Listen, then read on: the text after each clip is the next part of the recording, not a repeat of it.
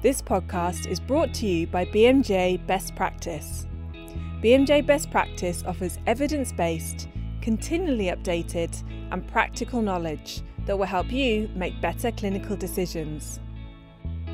Hello and welcome to this week's BMJ Best Practice podcast on COVID 19. Kieran Walsh is my name. I'm Clinical Director at BMJ.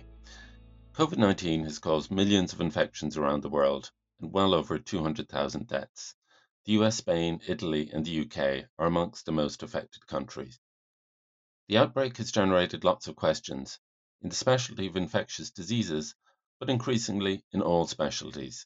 To tell us how the guidelines answer these questions, we have on the line Dr. Matt Castleton, Section Editor and GP, Dr. Abigail Davis, Section Editor, and Emma Scott, Section Editor, who all work on BMJ Best Practice and BMJ Learning.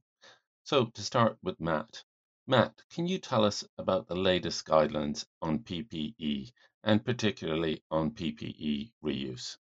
What's changed in the last two weeks is that Public Health England do allow for PPE reuse in extreme circumstances. If there's an acute shortage, gowns can be washed or alternative PPE can be found that can be washed, ideally in a hospital laundry, for example this advice aligns with World Health Organization and US CDC guidance um, that describes these measures as last resort temporary measures. So they're not considered to be normal practice, but they are now allowed uh, in UK practice. Okay, thanks, Matt. And let's move on to testing. What's the latest guidance on testing and, and who can be tested at present? Well, last week, the UK government opened an online coronavirus testing portal. So, this gives essential workers, including all healthcare workers, a direct route to access a coronavirus test if they have symptoms of COVID 19 or if they live in the same household as someone with symptoms of COVID 19. This can either be through a drive through testing centre or from home test kits sent to that individual as has been widely reported, this has since been expanded to include other workers, anyone over 65 with symptoms, and care home residents and staff, even if they don't have symptoms. NHS England guidance states that you should be in the first three days of the onset of your COVID 19 symptoms at the time the swab is taken, although the testing can be considered effective up until day five.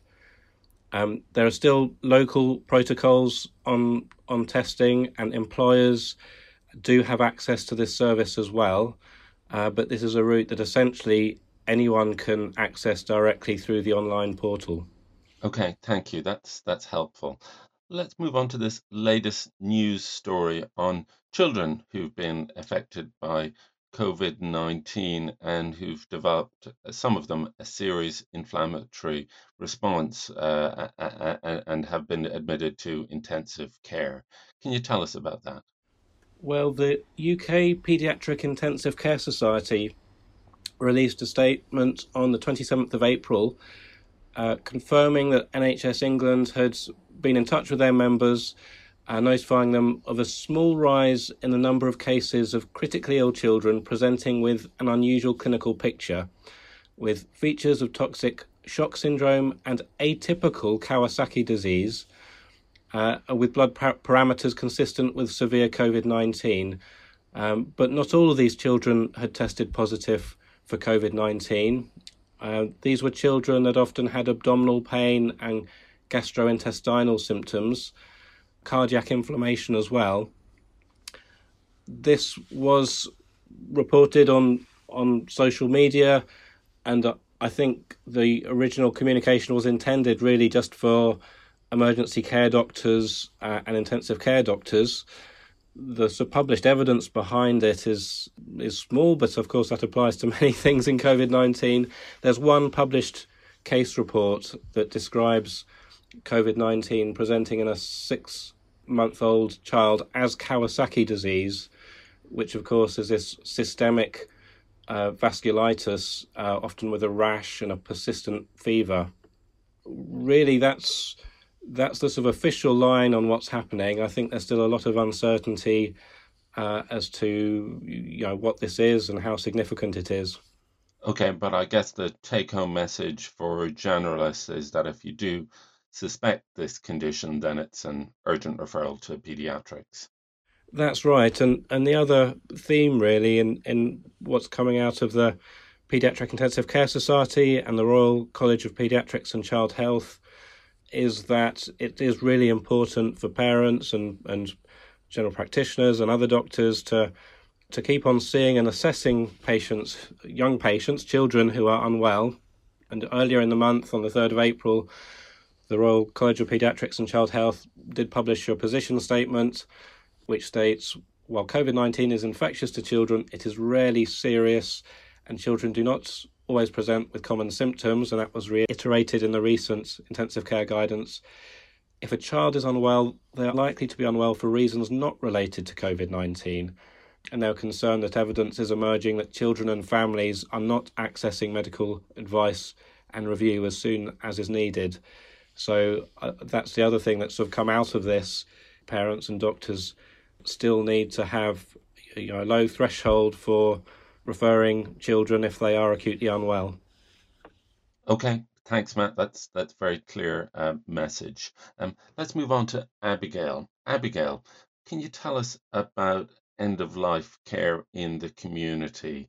Um, and, and NICE has recently um, published guidelines on this. Uh, can you tell us about the, the NICE guidelines? Uh, yes, so as you say, NICE have published guidelines on end of life care in the community. Um, and one of the things those guidelines talk about is the importance of advanced care planning. Of course, that's a fundamental part of palliative care in normal times, but because patients with COVID can deteriorate so quickly, NICE encourages us to have those conversations with patients and their loved ones as soon as possible. So, clinicians should discuss the benefits, risks, and likely outcomes of any treatment, the patient's preferences for treatment and escalation plans, and whether a patient has any existing advanced care plans or advanced decisions to refuse treatment or any do not attempt resuscitation decisions. The symptoms that might need palliating are likely to be cough, fever, breathlessness, and agitation. And NICE remind us that there are lots of non pharmacological options available. So, for example, honey could be used for cough, or controlled breathing exercises could be used for breathlessness. Um, note that fans aren't recommended for breathlessness in patients with COVID because of concern that they could spread infection. Um, so instead, it's recommended to keep the room cool and to open a door or a window for ventilation. If non pharmacological measures aren't sufficient, then NICE give some prescribing options too. Um, so for cough, they suggest using codeine first of all and then morphine sulfate second line. And for fever, they recommend either paracetamol or ibuprofen. And the guidelines do emphasise that you shouldn't use antipyretics with the sole aim of reducing body temperature. Um, they're just used if fever is causing distressing symptoms. For breathlessness, if you have a patient who is near the end of life and has moderate or severe breathlessness that's distressing, um, you can use an opioid and benzodiazepine combination and you'll probably need a concomitant antiemetic and a regular stimulant laxative with those. For anxiety and delirium, the guidelines remind us don't forget to look for and to treat reversible causes, things like urinary retention, constipation, or hypoxia. If that isn't helping, benzodiazepines can be used for anxiety or agitation, and haloperidol or levomepromazine can be used for delirium. The final point the guidelines make is to think about the route of administration of the drugs. Perhaps they may need to be given by carers or family members. You might need to think about the formulation, um, if it's long acting, or if it could be given subcutaneously or rectally, for example.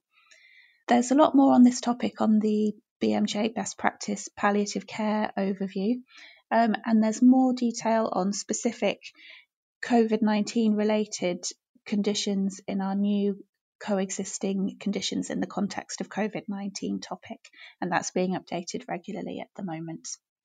Okay, thank you, Abigail. That, that's very helpful. And there's also been new guidelines for managing patients with inflammatory bowel disease. Uh, can you tell us about them? Yes, NICE have published guidelines on gastrointestinal and liver conditions treated with drugs that affect the immune response. And actually, many of the key messages are similar to their previous guidelines on rheumatological and dermatological conditions.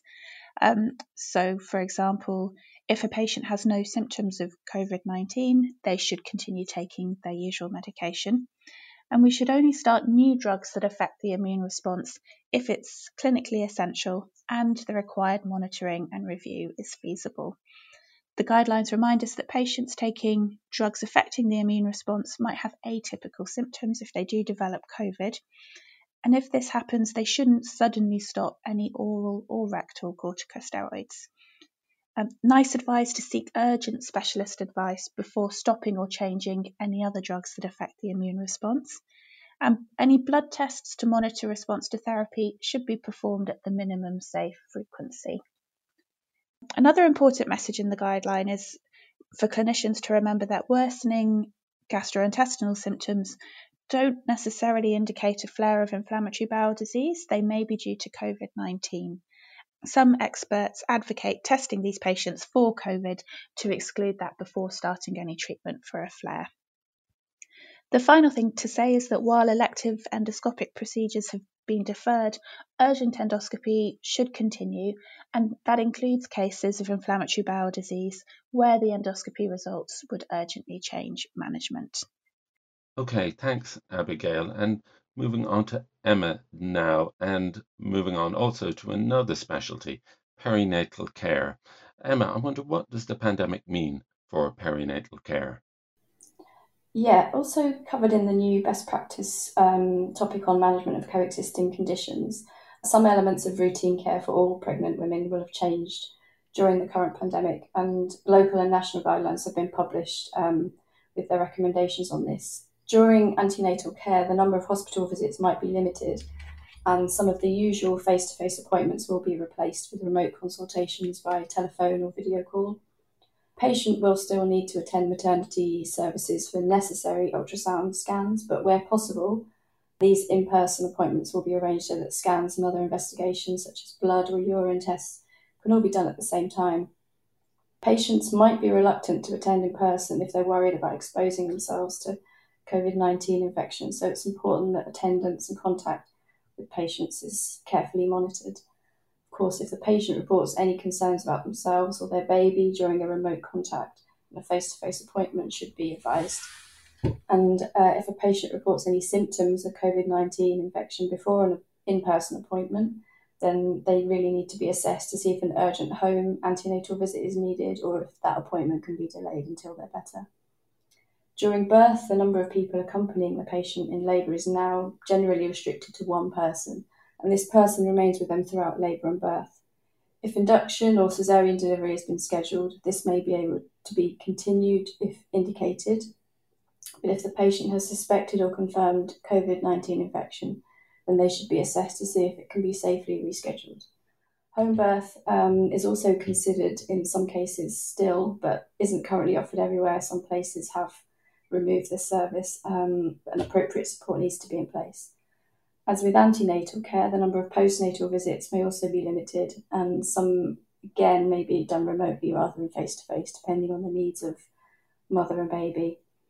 Breastfeeding uh, can continue to be encouraged as there's currently no evidence that COVID 19 can be transmitted through breast milk. Okay, thank you very much, Emma, and, and thanks to you, Matt and Abigail, also. Um, we hope that this has been helpful, and we hope you'll be able to put what you've learned into action to better diagnose and manage affected patients. If you want to find out more, click the link in the podcast to sign in to BMJ Best Practice and BMJ Learning and look at the content on this and other relevant diseases. Thank you once again.